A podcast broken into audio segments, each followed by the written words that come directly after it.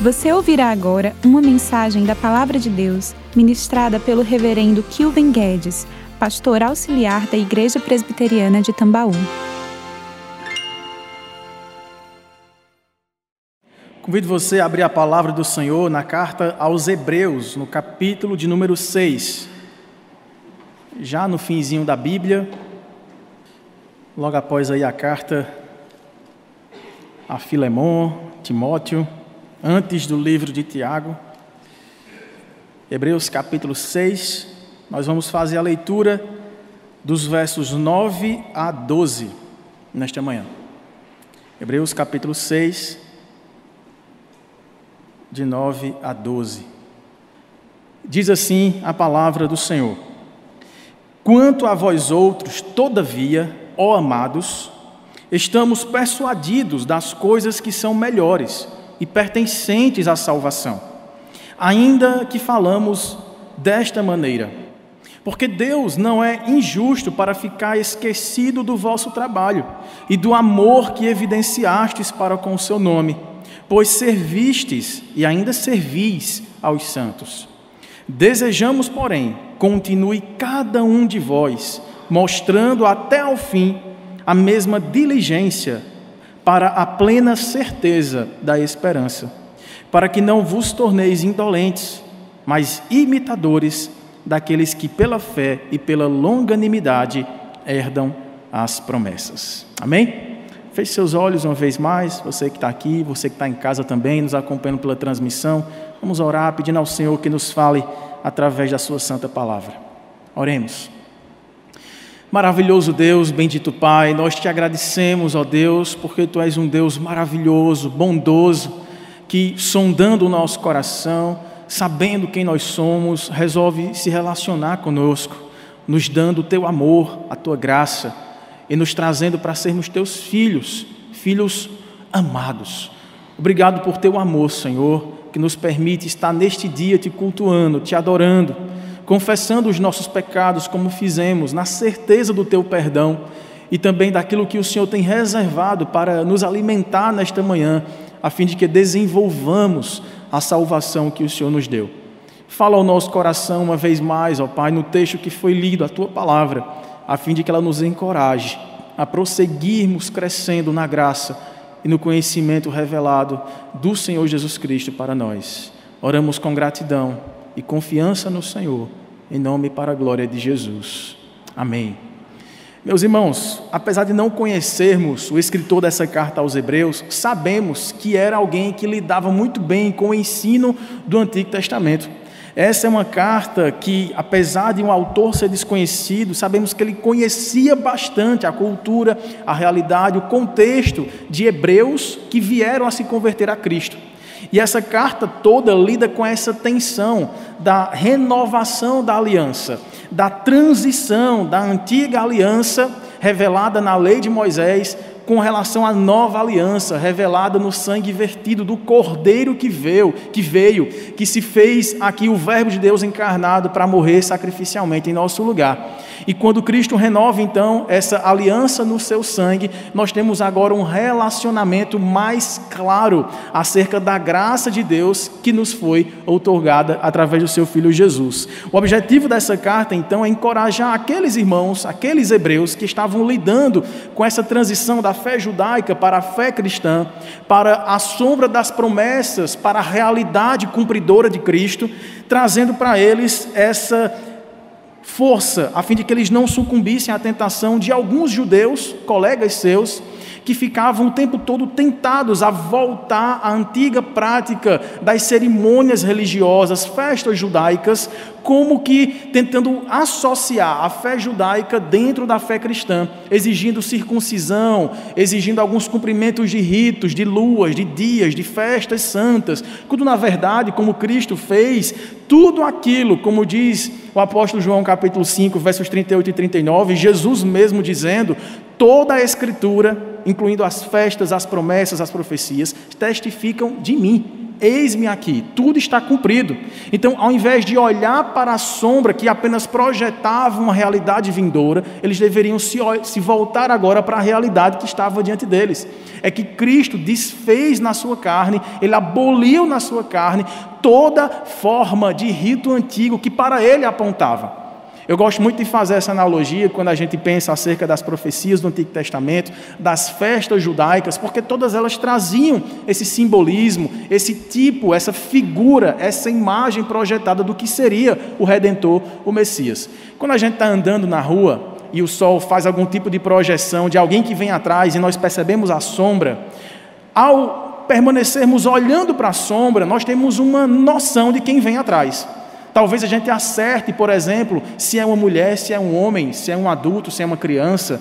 A gente talvez acerte algum tipo de formato ali do rosto, do cabelo, o comprimento, se a pessoa é muito alta ou não. E nós podemos errar, porque a sombra, dependendo do ângulo de sua projeção, alguém pequeno pode parecer muito maior. Né? E alguns se assustam com a sombra e, quando na verdade voltam-se para trás, percebem a realidade daquilo que eles estavam apenas imaginando, que projetava sim alguns resquícios da verdade que ela é mas que nós só podemos agora enxergar de fato a completude dessa revelação de quem vem atrás da gente quando a gente se volta e olha sobre quem estava projetada aquela sombra. É assim também quando Cristo vem. Quando Cristo vem, ele traz para demonstração, revelação, descortinação de todo aquele que esperava o cumprimento de toda a simbologia do Antigo Testamento que mostrava a fé naquele que viria, que mostrava a necessidade de crermos apesar de não vermos, a necessidade de confiarmos e esperarmos com paciência a revelação do rei messiânico, o rei de Israel, o filho de Davi que veio para salvar todos os homens. É por isso que quando o anjo vai até José, o, o, pai ali, né, o pai por consideração de Jesus, porque José ainda nem era casado com Maria, estava noivo dela, e o anjo já vem antecipando esta realidade, ele diz: Olha, nascerá um filho e o nome dele será Jesus. Por quê? Porque ele salvará o seu povo dos pecados deles. Então, todo o tempo, o anseio deste povo que lia essas antigas profecias era a chegada do menino, do nascimento do rei, do enviado de Deus para a salvação de todos os homens. Então, quando Cristo vem, ele é a revelação exata do ser de Deus. Tanto que quando as pessoas pediam, inclusive seus discípulos mais próximos, Senhor, basta-nos que o Senhor nos mostre o Pai. A gente só quer ver Deus e isto nos bastará. Nós ansiamos por ouvir da boca de Deus, ver os seus olhos sobre nós, tocar as suas mãos, nós queremos vê-lo, nós queremos ver a Deus, o Deus dos nossos pais, sobre quem era tanto falado, que aprendemos desde cedo a confiar nas suas promessas, de que o Senhor é aquele que nos ama, apesar de pecarmos, que o Senhor é aquele que nos resgatou, apesar de escravos, que o Senhor voltaria para nos redimir de uma vez por todas e habitarmos novos céus e nova terra. E a isso Jesus respondeu assim: Eu estou há tanto tempo com vocês, quem me vê a mim, vê ao Pai, porque eu e o Pai somos um. Por isso que o apóstolo Paulo, quando escreve a carta aos Colossenses, no capítulo 1, diz que Jesus é a expressão exata de quem é Deus. É a imagem do Deus invisível. Porque nele foram criadas todas as coisas. Sem ele, nada do que foi feito se fez. Nele nós temos, de fato, a, o, o descobrir do ser divino, a essência de quem Deus é, do amor de Deus, da sua justiça e do seu poder. Portanto, esse autor aqui está trazendo para Jesus o alvo de toda aquela antiga fé judaica que aguardava, por intermédio dos símbolos, dos ritos e das festas, o cumprimento da salvação tão aguardada por eles. Então, o seu conteúdo, irmãos, é cristocêntrico e ele vai fazendo aqui uma progressão acerca da revelação de Deus. Diz que no princípio Deus se revelou através de visões, de sonhos, de profetas, de patriarcas, de lei e de promessas. Mas agora veio Jesus, agora nós temos a completude da revelação diante de nós e Cristo basta. E, portanto, nós temos em Cristo esse relacionamento agora com acesso direto ao trono do céu. Nós não precisamos mais de outros intermédios para que adoremos ao Senhor, como cantamos em espírito e em verdade. Apesar de tudo isso, quando o autor vem trabalhando nos primeiros capítulos essas, essas partes basilares da fé, da fé agora cristã, para esses antigos hebreus que eram judeus. Ele agora começa a se preocupar com o amadurecimento desses irmãos.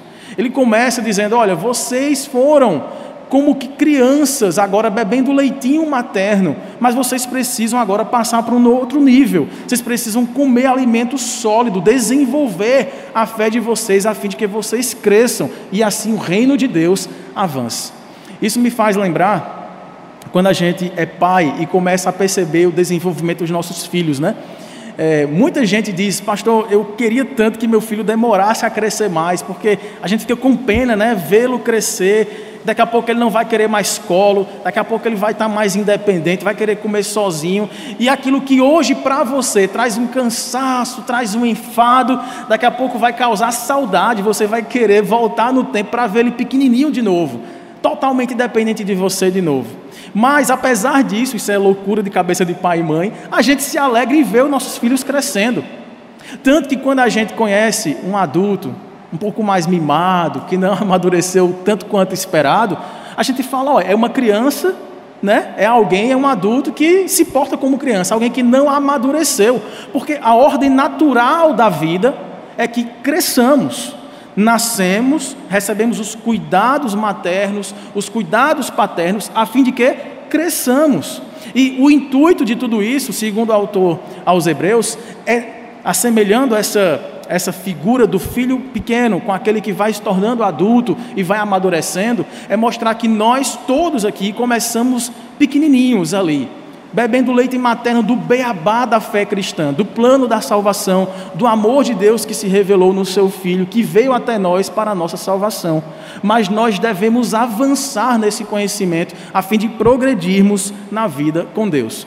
Nesses primeiros versículos que nós lemos, os versículos 9 e 10, o primeiro a primeira verdade que ressalta aos nossos olhos acerca da verdade do progresso cristão, que é a ordem natural do nosso relacionamento com Deus, é enfatizar que Deus é quem nos conduziu neste crescimento inicial até aqui.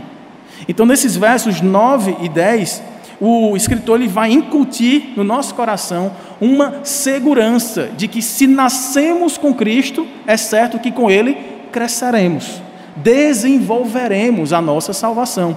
É impossível aquele que nasceu verdadeiramente em Cristo não se desenvolver, não chegar à fase adulta e não dar os seus próprios frutos, fazendo com que o reino avance. Por que, que o autor traz essas primeiras palavras aqui de encorajamento? É porque nos versos iniciais do capítulo 6, que nós não lemos, nós temos aqui uma pesada advertência, palavras duras do apóstolo Paulo acerca dessa indolência do risco de, uma vez nascendo no Evangelho para Cristo, sejamos preguiçosos e nos acalentemos e, e, e, nos sintamos confortáveis com os primeiros frutos de conhecimento da fé em Jesus. Se vocês olharem os versículos 4 a 8, ele fala sobre perigos espirituais dessa indolência, dessa imaturidade, dessa demora anormal do desenvolvimento da vida cristã. E aí, irmãos, nós não teríamos tempo para esmiuçar aqui esses primeiros versículos, mas a ideia inicial aqui, e o apóstolo Paulo, inclusive, até se justifica no versículo que nós lemos, o versículo 9, no finalzinho, ele fala assim: ainda que falando desta maneira, vocês perceberam aí no final do verso 9, ainda que falando dessa maneira, eu quero que vocês, amados de Deus, sejam convencidos das coisas que são melhores e que são pertencentes à salvação. Verso 10. Por quê? Porque Deus não é injusto para ficar esquecido do vosso trabalho e do amor que evidenciastes para com o seu nome, pois servistes no passado, mas ainda servis no presente aos santos. Aqui, meus irmãos, nós nos lembramos, por exemplo, das palavras do profeta Jeremias, peço que você abra no capítulo 31, lá no Antigo Testamento livro de Jeremias, após o livro de Isaac, ou de Isaías, Jeremias capítulo 31, versículo 34. Essa é uma profecia como parte do cumprimento da obra messiânica que Cristo viria cumprir, dizendo que haverá um tempo em que, pelo amadurecimento cristão, nós sairíamos desse leitinho materno e passaríamos para ensinar uns aos outros, mas não na necessidade de explicar o beabá da fé cristã, e sim para buscar esse desenvolvimento adulto, maduro, que produz novos frutos. Diz o verso 34 de Jeremias, capítulo 31: Não ensinará jamais cada um ao seu próximo, nem cada um ao seu irmão, dizendo: Conhece ao Senhor, porque todos me conhecerão, desde o menor até o maior deles, diz o Senhor, pois perdoarei as suas iniquidades e dos seus pecados jamais me lembrarei. Aqui é uma promessa de que Deus estava se relacionando com o seu povo, mas haveria um tempo em que ele mesmo se faria visível, enviando o seu filho para estar conosco. E nós seríamos descortinados acerca das verdades centrais do evangelho, mas que chegaria ao ponto de não termos a necessidade de, como filhos adultos de, ter, de Deus, voltarmos ao período da infância para aprender, aprender a comer, aprender a beber, aprender a falar. Nós estaríamos num ponto de amadurecimento que compartilharemos a nova vida com Deus, que inclui santidade. Por isso que ele menciona o perdão dos pecados. Quando a gente se converte, quando a gente se entrega ao Senhor, ao ouvirmos a mensagem de tão grande salvação, o primeiro senso de urgência que nós temos é de buscar o perdão dos nossos pecados. Quando a gente entende o amor sacrificial que levou Jesus à cruz, nós nos lembramos que foram os nossos pecados que o puseram lá. E a gente tem aquela necessidade não apenas de pedir perdão, lembrando das coisas velhas, do passado que nos acusa, e colocarmos diante do Senhor: Senhor, este compromisso eu assumo hoje, de que essas coisas de fato ficaram para trás e tudo tem se feito novo. Mas a partir daqui, Senhor, eu não quero mais repetir aqueles erros do passado. E eu compartilhava até com os irmãos do Crescer, nessa última quinta-feira, de que todo ser humano tem esse problema em três aspectos para com Deus: um problema no passado, um problema no presente e também um problema no futuro para ser resolvido. O problema do passado é que todos nós lidamos com a culpa dos erros que já cometemos. Nós carregamos a culpa das nossas falhas, dos nossos pecados. E também tememos as consequências daquilo que nós fizemos para o nosso presente. Além desse problema de lembrar hoje do que já aconteceu no passado, lidamos ainda hoje, no problema do presente, com esse pecado que ainda persiste em nós. Aquele compromisso que assumimos de nunca mais voltarmos a fazer tal coisa, nunca mais participarmos daquelas rodas de escarnecedores, às vezes nos pegamos caindo nos mesmos pecados e aí sofremos com o problema do presente. É que o pecado ainda exerce poder, influência sobre nós. Mas o homem também tem um problema no futuro. É que este homem carregado de culpa e que se vê muitas vezes derrotado pelo poder do pecado hoje, ele teme pelo futuro que lhe aguarda, porque ele sabe que Deus é justo e julgará todos os homens, julgará a terra. O problema de todos os homens tem esses três aspectos: no passado, no presente e no futuro.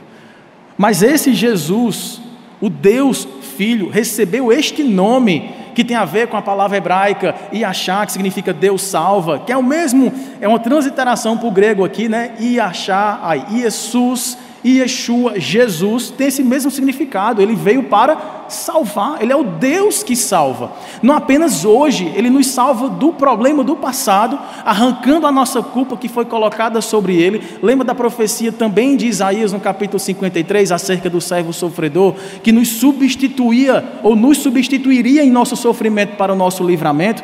Ele fala que os nossos pecados estavam sobre ele e pelas suas pisaduras seríamos sarados.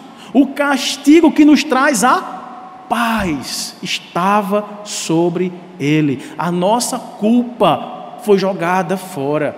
O escrito da dívida dos pecados passados foi rasgado por Cristo na cruz do Calvário. O problema do passado está resolvido. Mas esse mesmo Deus em Cristo que nos salva dos pecados do passado também nos salva hoje quando diminui o poder influenciador do pecado na nossa vida.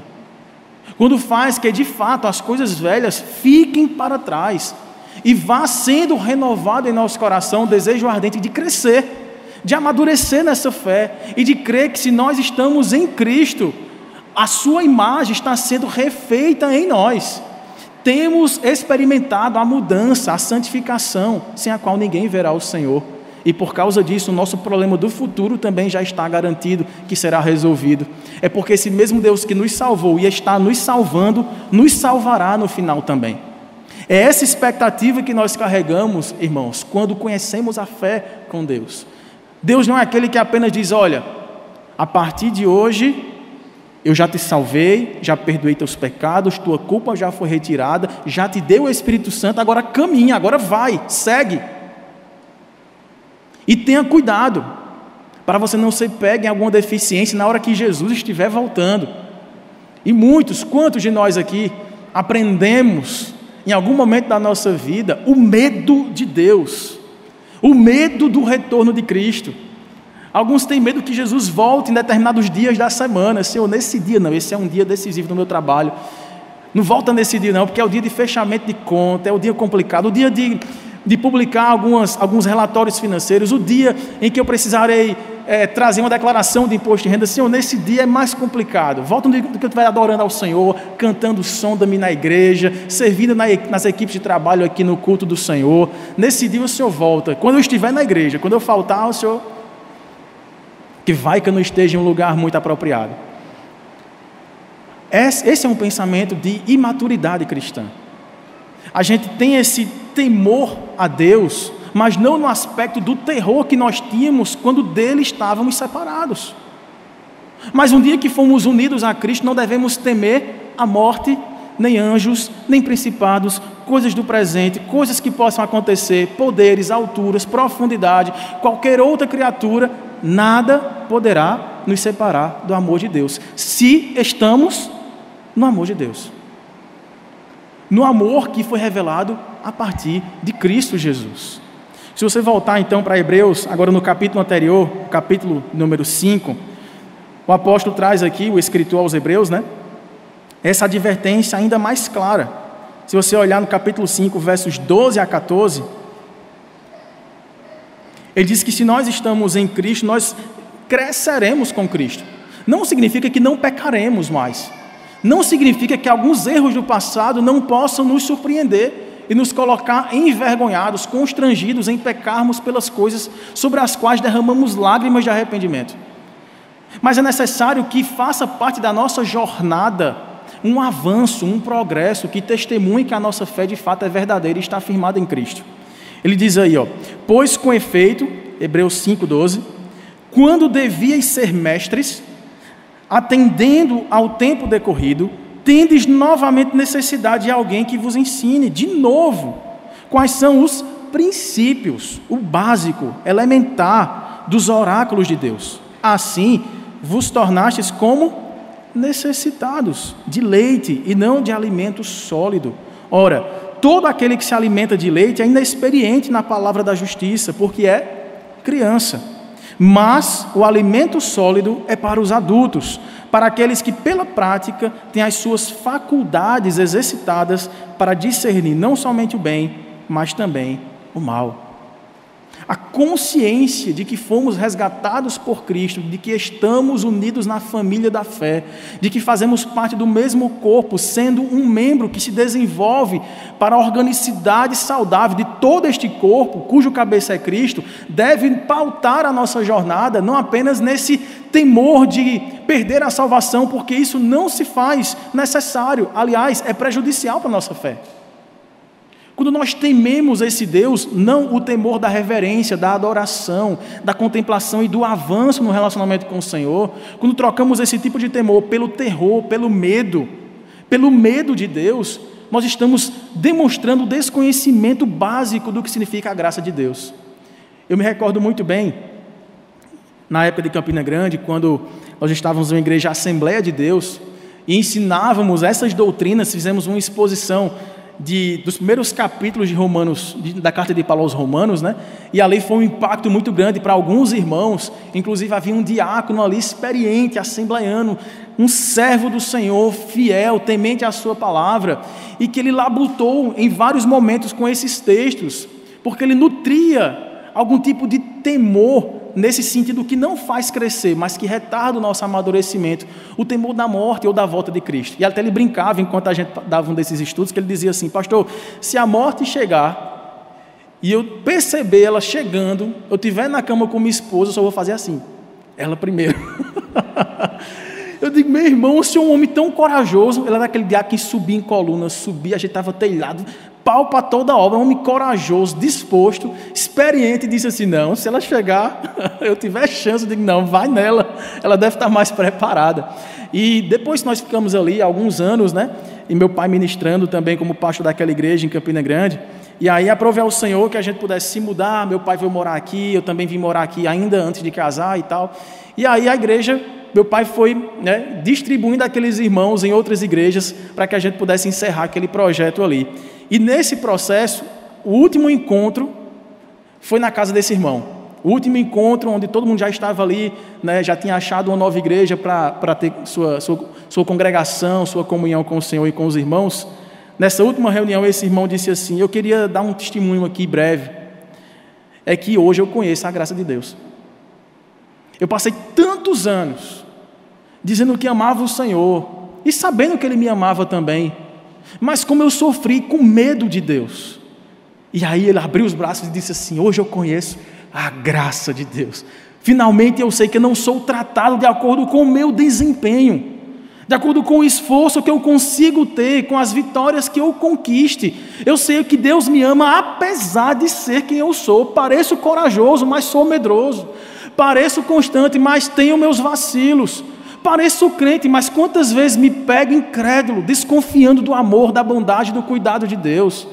Pareço santo, mas quantas vezes lido com meus monstros, dentro e fora de casa, nos meus negócios, nos meus relacionamentos. Mas hoje eu consigo ficar em descanso, aliviado, sabendo que a graça é algo que vem da parte de Deus e que eu não mereço. O amor que me alcançou me constrange, porque eu não mereço.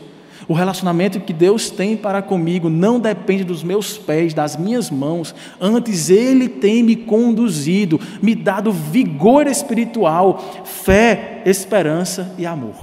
E esses, essas três virtudes aqui são as citadas nesses versículos. No versículo, por exemplo, número 10, é enfatizada a primeira virtude, que é o amor. Diz: Porque Deus não é injusto para ficar esquecido do vosso trabalho e do amor que evidenciastes para com o seu nome, pois servistes e ainda servis aos santos. As duas outras virtudes são, são é, citadas aqui nos dois próximos versículos, os versículos 11 e 12, onde o apóstolo faz essa transição para aquela verdade que o Deus que nos conduziu até esse momento, até o momento da crença inicial, do conhecimento basilar, básico de quem Deus é, da revelação de quem Cristo é para nós e da salvação que nós devemos ter como certeza absoluta e irrevogável desse Deus que nos ama, isso deve nos encaminhar em esperança e em fé, a fim de que cresçamos. Os versos 11 e 12 enfatizam essas duas virtudes, dizendo assim: Desejamos, porém,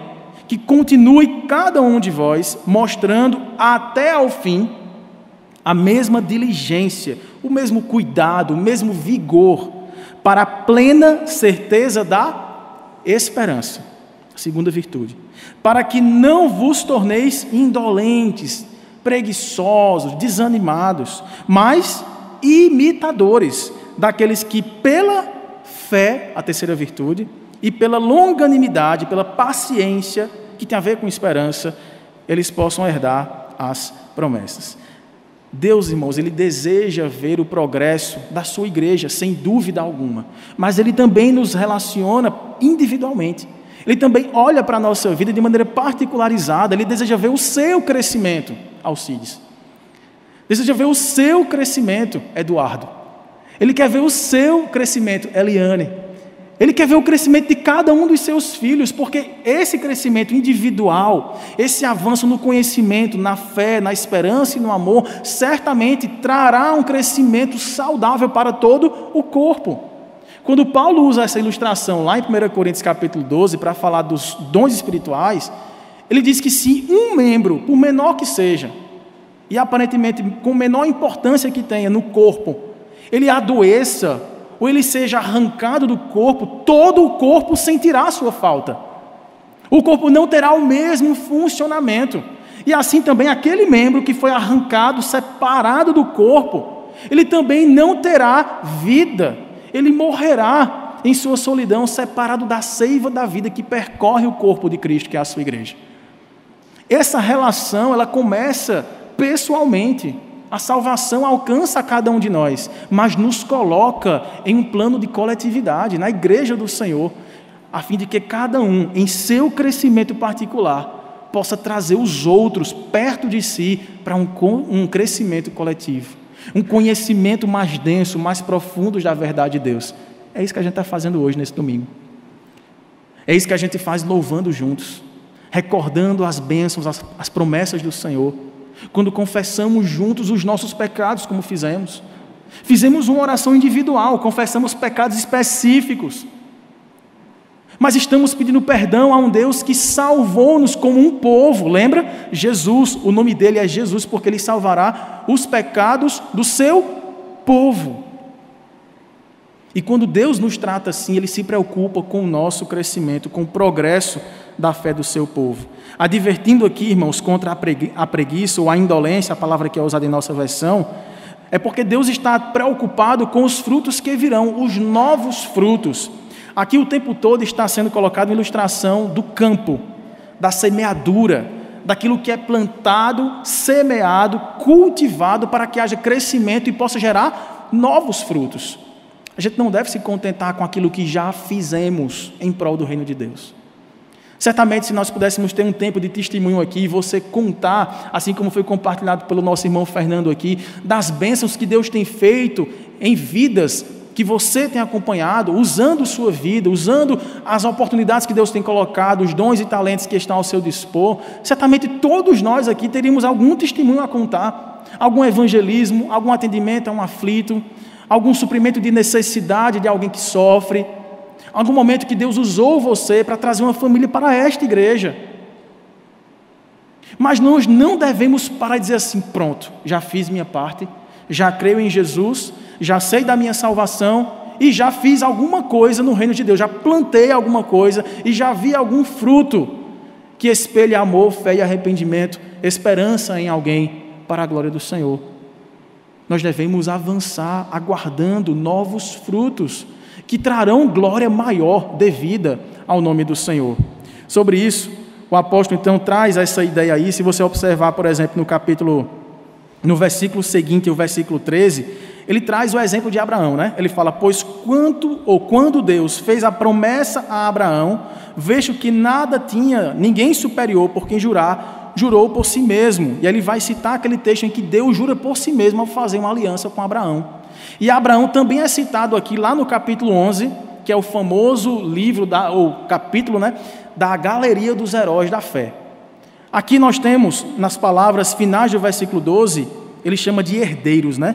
Aqueles que pela fé e pela longanimidade herdam as promessas. É para esses que nós devemos olhar e nos espelhar como exemplo de perseverança e de crescimento, de avanço e progresso no reino de Deus. Certamente nós temos alguém, algum irmão, algum parente, algum evangelista, algum pastor, que você se espelha e fala assim: rapaz, essa pessoa chegou a essa idade e não cansou, não se tornou negligente no serviço do reino. Essa pessoa chegou, já trabalhou tanto no reino e parece que continua incansável, buscando o prêmio da soberana vocação, e olhando para Cristo, se aproximando dos seus últimos dias, com a canseira natural do nosso corpo que envelhece, mas com a fé viva, a fé jovial, amadurecida sim, mas sempre disposta e forte a trazer novos frutos que adornem o campo esbranquecido, cheios de frutos ali, verdinhos também, prontos a dar outros frutos que permaneçam e possam trazer glórias ao devidas ao nome do Senhor Jesus. Eu e você fazemos parte dessa semeadura. Eu e você somos esses servos em idades diferentes, em fases diferentes da vida, oportunidades diferentes, dons e talentos diferentes, mas igualmente membros de um mesmo corpo. Todos nós, irmãos, temos o nosso valor, a nossa importância e o chamado que Deus nos fez para indo fazermos novos discípulos a partir do amor, da fé e da esperança. Esse, esses três, essas três virtudes são reunidas por, pelo apóstolo Paulo no capítulo 13 da sua carta aos Romanos, no final dela, no versículo de número 13 também, quando o apóstolo Paulo enfatiza qual dessas três virtudes permanecerá. Romanos não, né? 1 Coríntios capítulo 13. É o capítulo do exaltado amor de Deus em nosso coração. 1 Coríntios capítulo 13, versículo 13. Ele termina essa poesia maravilhosa acerca do amor de Deus, que é o dom supremo, dizendo aí no versículo 13: Agora, pois, permanecem a fé, a esperança e o amor. Estes três. Porém, o maior deles é o amor. Se a gente pudesse fazer uma analogia aqui, é como se essas três virtudes fossem o tripé que sustenta o desenvolvimento da vida cristã, da vida com Deus. Sem fé é impossível agradar a Deus.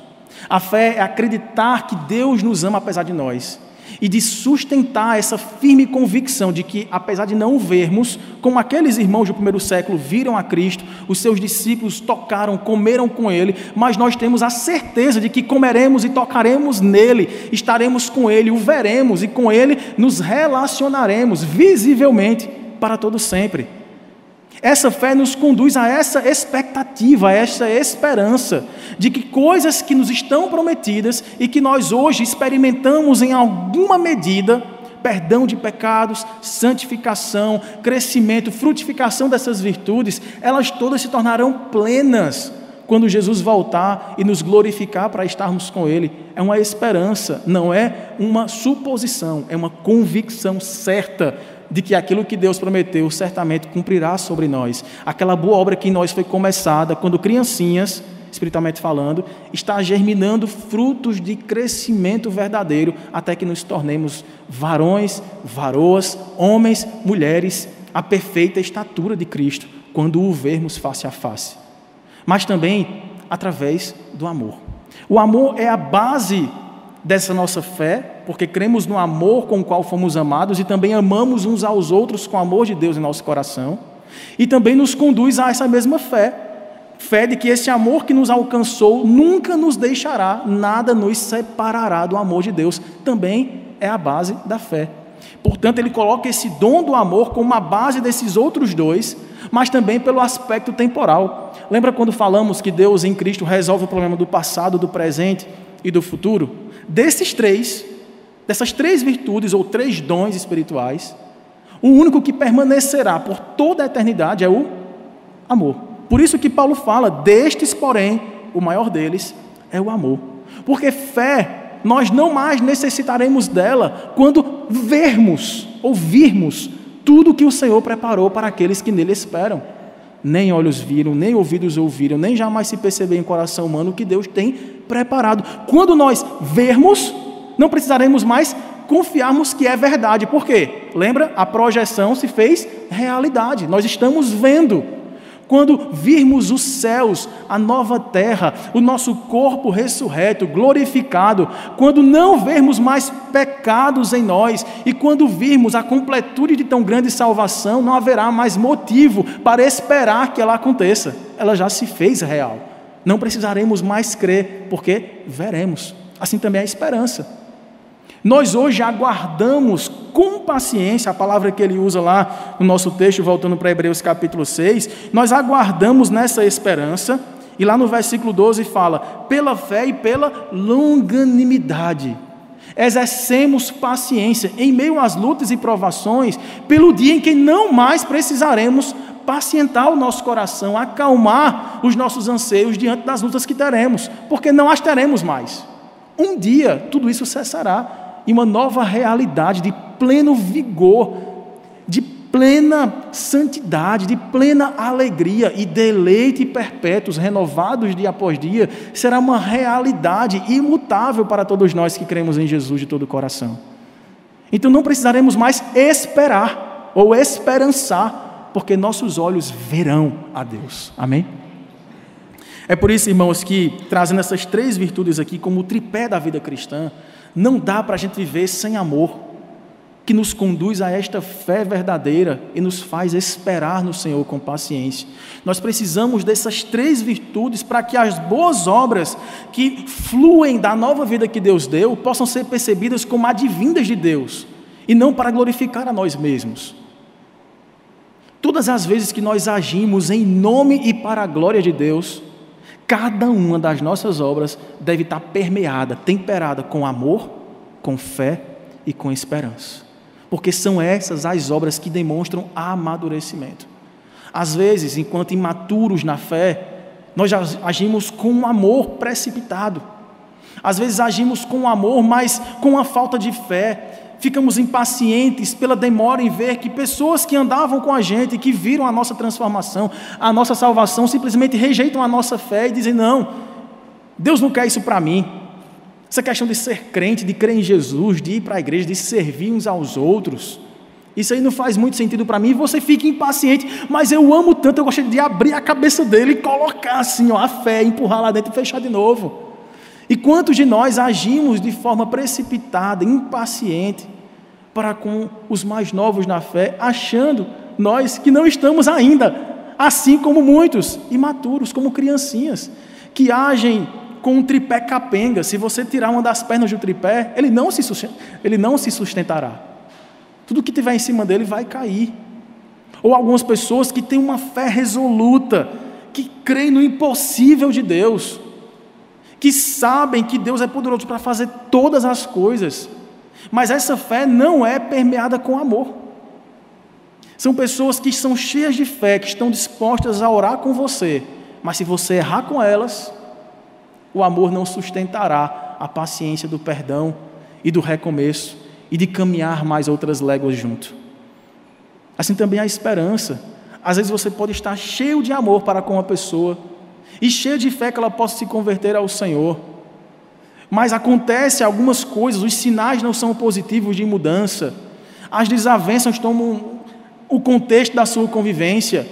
E você começa a dizer: Eu creio que Deus pode fazer, eu amo essa pessoa e gostaria que o Evangelho a encontrasse, mas eu acho que ela não é uma eleita, porque não pode agir assim para comigo, depois de tanto amor que eu dispenso sobre ela, depois de tanta oração, de tanto amor sacrificial.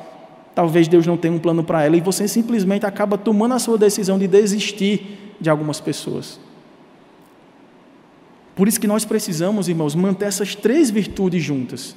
Por isso que Paulo diz que isso é o básico da fé cristã: a fé, a esperança e o amor. Mas lembrando que o oxigênio, o combustível da nossa fé e da nossa esperança é o amor, porque somente ele subsistirá por todo sempre.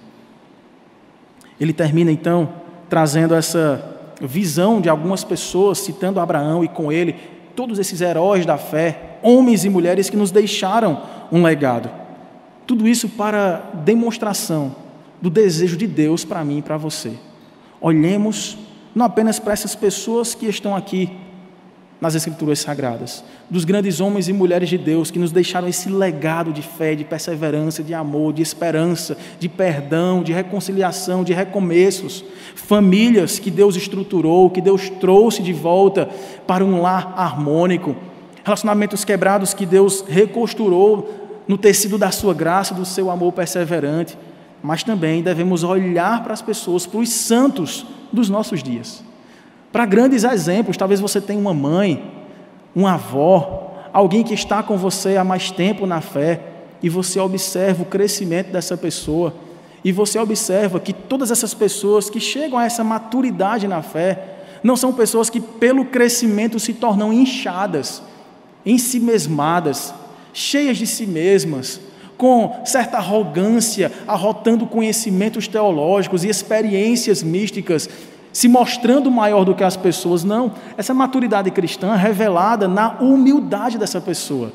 Que, como o apóstolo Paulo mesmo fez, escrevendo aos Filipenses capítulo 2, dizendo: Tende em vós o mesmo sentimento que houve também em Cristo Jesus, que não usurpando, ou, tendo, ou não tendo como usurpação o fato de ser igual a Deus, tomou isso como algo que ele pudesse se gloriar, antes se esvaziou, assumiu uma forma de servo sendo o Senhor de homem, sendo Deus, e se deu como obediente até a morte e morte de cruz para a nossa salvação. O resultado dessa humilhação é um estado de exaltação. Deus o exaltará sobremaneira e lhe dará um nome, ou lhe deu um nome que está acima de todo o nome. Assim como o apóstolo Paulo também, já disse aqui algumas vezes, a, a maturidade do apóstolo Paulo é percebida em alguns dos seus relatos em primeira pessoa, quando ele se percebe alguém menor ao tempo em que ele cresce. Alguém menos digno à medida em que o seu apostolado avança. Alguém mais pecador, pelo menos na sua percepção, à medida em que ele mais se santifica. Paulo disse: Eu sou o menor dos apóstolos.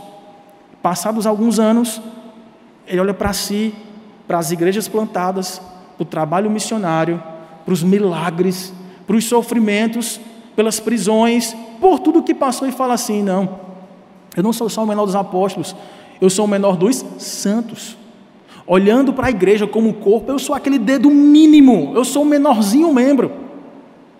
E passados mais alguns anos, chegando a, ao fim do seu vigor na sua vida aqui, já velhinho, estando preso, sozinho, pronto a murmurar contra tudo e contra todos e a rotar seu conhecimento arrogante, ele fala: Não, eu não sou apenas o menor dos apóstolos, nem o menor dos crentes, eu sou o, menor, eu sou o pior dos pecadores. Então, a ascendência do apóstolo Paulo assim como a ascendência desses grandes homens e mulheres de Deus foi revelada nessa, nessa sensação de que Deus está crescendo em mim, a fim de que eu diminua. É sempre menos de mim, Senhor, e mais de ti. É sempre menos eu e mais os outros. Os dons que o Senhor me deu não são para o meu engrandecimento, para o meu destacamento, para o meu deslumbramento. É para amar e servir aos outros, a fim de que o Senhor da igreja seja revelado no crescimento desta igreja. É a alegria de ver o crescimento dos infantes que fez com que grandes homens e mulheres se vissem pequenininhos, apesar de amadurecidos.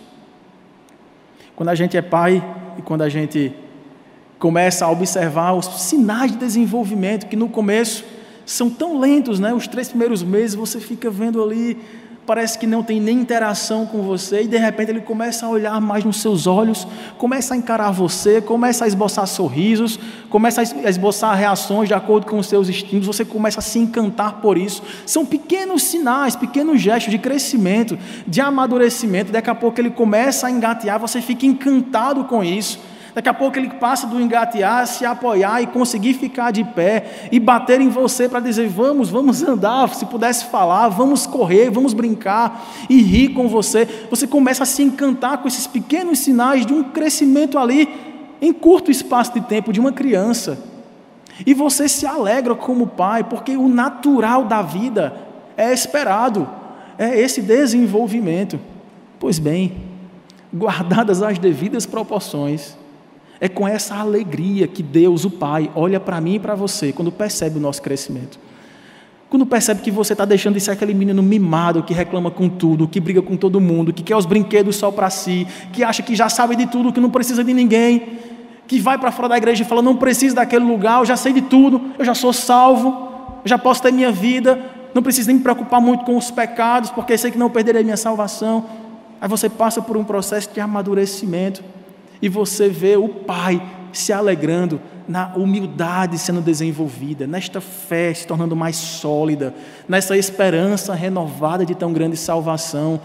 E especialmente vendo que o amor do Senhor tem enraizado de tal forma no seu coração que tem trazido todas as suas virtudes, todas as suas obras, todos os seus relacionamentos, todos os seus empreendimentos para o crescimento do seu reino, para a expansão da sua glória na sua igreja. Percebamos, irmãos, os sinais de crescimento e nos alegremos com eles. Eu sei que a gente acaba prestando atenção muito mais nas nossas falhas, muitas vezes, nesse processo de santificação, que é um processo de crescimento, de esticar osso, esticar pele, tudo isso dói. Somos marcados por estrias da vida com Deus. Mas tudo isso nos lembra que estamos nesse processo que se findará com Cristo, quando teremos a mesma estatura, no sentido de não mais lidarmos com as fraquezas desta velha natureza. A nossa natureza terá sido completamente renovada em Sua presença. Até esse dia chegar, na expressão que o apóstolo Paulo fala, possamos dar frutos até ao fim novos frutos, novos investimentos em vidas de novas pessoas, de novas famílias novas oportunidades aproveitadas, novos talentos descobertos, novos dons buscados, para que o Senhor possa se agradar em ver o nosso coração disposto e não indolente, um coração alegre e não endurecido pelo tempo, e sim humilhado, mas também na expectativa da exaltação que virá no final. As dores do crescimento são chatinhas, mas elas trazem alegria para quem cresce e para quem dá este crescimento. É o Senhor quem nos faz crescer, foi o Senhor quem nos salvou, é Ele quem está nos salvando e sustentando a nossa salvação, e é Ele que nos salvará até o fim, quando teremos de fato a perfeita imagem e semelhança do Seu Filho. Vamos orar para que Deus complete essa obra em nós. E aproveite esse momento para avaliar o seu próprio coração e perceber em que estágio da vida com Deus você se encontra hoje. Talvez você pense, pastor, eu achava que era grande, achava que podia já andar com minhas próprias pernas, não precisava engatear ou ter colo, mas aproveitei essa aparente independência conquistada para sair da presença de Deus. E talvez seja esse o momento de você reconhecer que seu lugar não é fora, seu lugar é dentro, seu lugar é com seu pai. Por mais que você cresça, você sempre terá um pai que estará com você, ajudando no seu desenvolvimento, amparando suas quedas e restaurando sua comunhão com Ele. Maravilhoso Deus, nosso Pai, nós temos altos e baixos na vida com o Senhor. Muitas vezes não nos sentimos nem dignos de falar contigo, de ouvir a tua voz numa pregação como essa, ouvindo os cânticos que aqui foram cantados, oferecendo os dízimos e ofertas que aqui fizemos. Porque quantas vezes, ó Pai, nos sentimos tão pequenos, indignos, e nem sabemos ao certo se o Senhor nos ouve e se olha para nós, se somos parte deste corpo. Porque percebemos, ó Pai, tantas deficiências, vícios, pecados, atrasos, que nos parecem demonstrar a falta, um ausente de desenvolvimento da salvação. Ó Pai, aqueles que estão, que estão se sentindo assim nesta manhã, que eles sejam renovados e encorajados pelo Senhor porque o mesmo Deus que nos salvou é o Deus que nos dá o crescimento e que nos dá o arrependimento genuíno de pecados e que nos faz retornar ao primeiro amor para dele frutificar fé e esperança. Ó Pai, enche o nosso coração nesta manhã deste amor, desta paz, do perdão de pecados, da culpa retirada.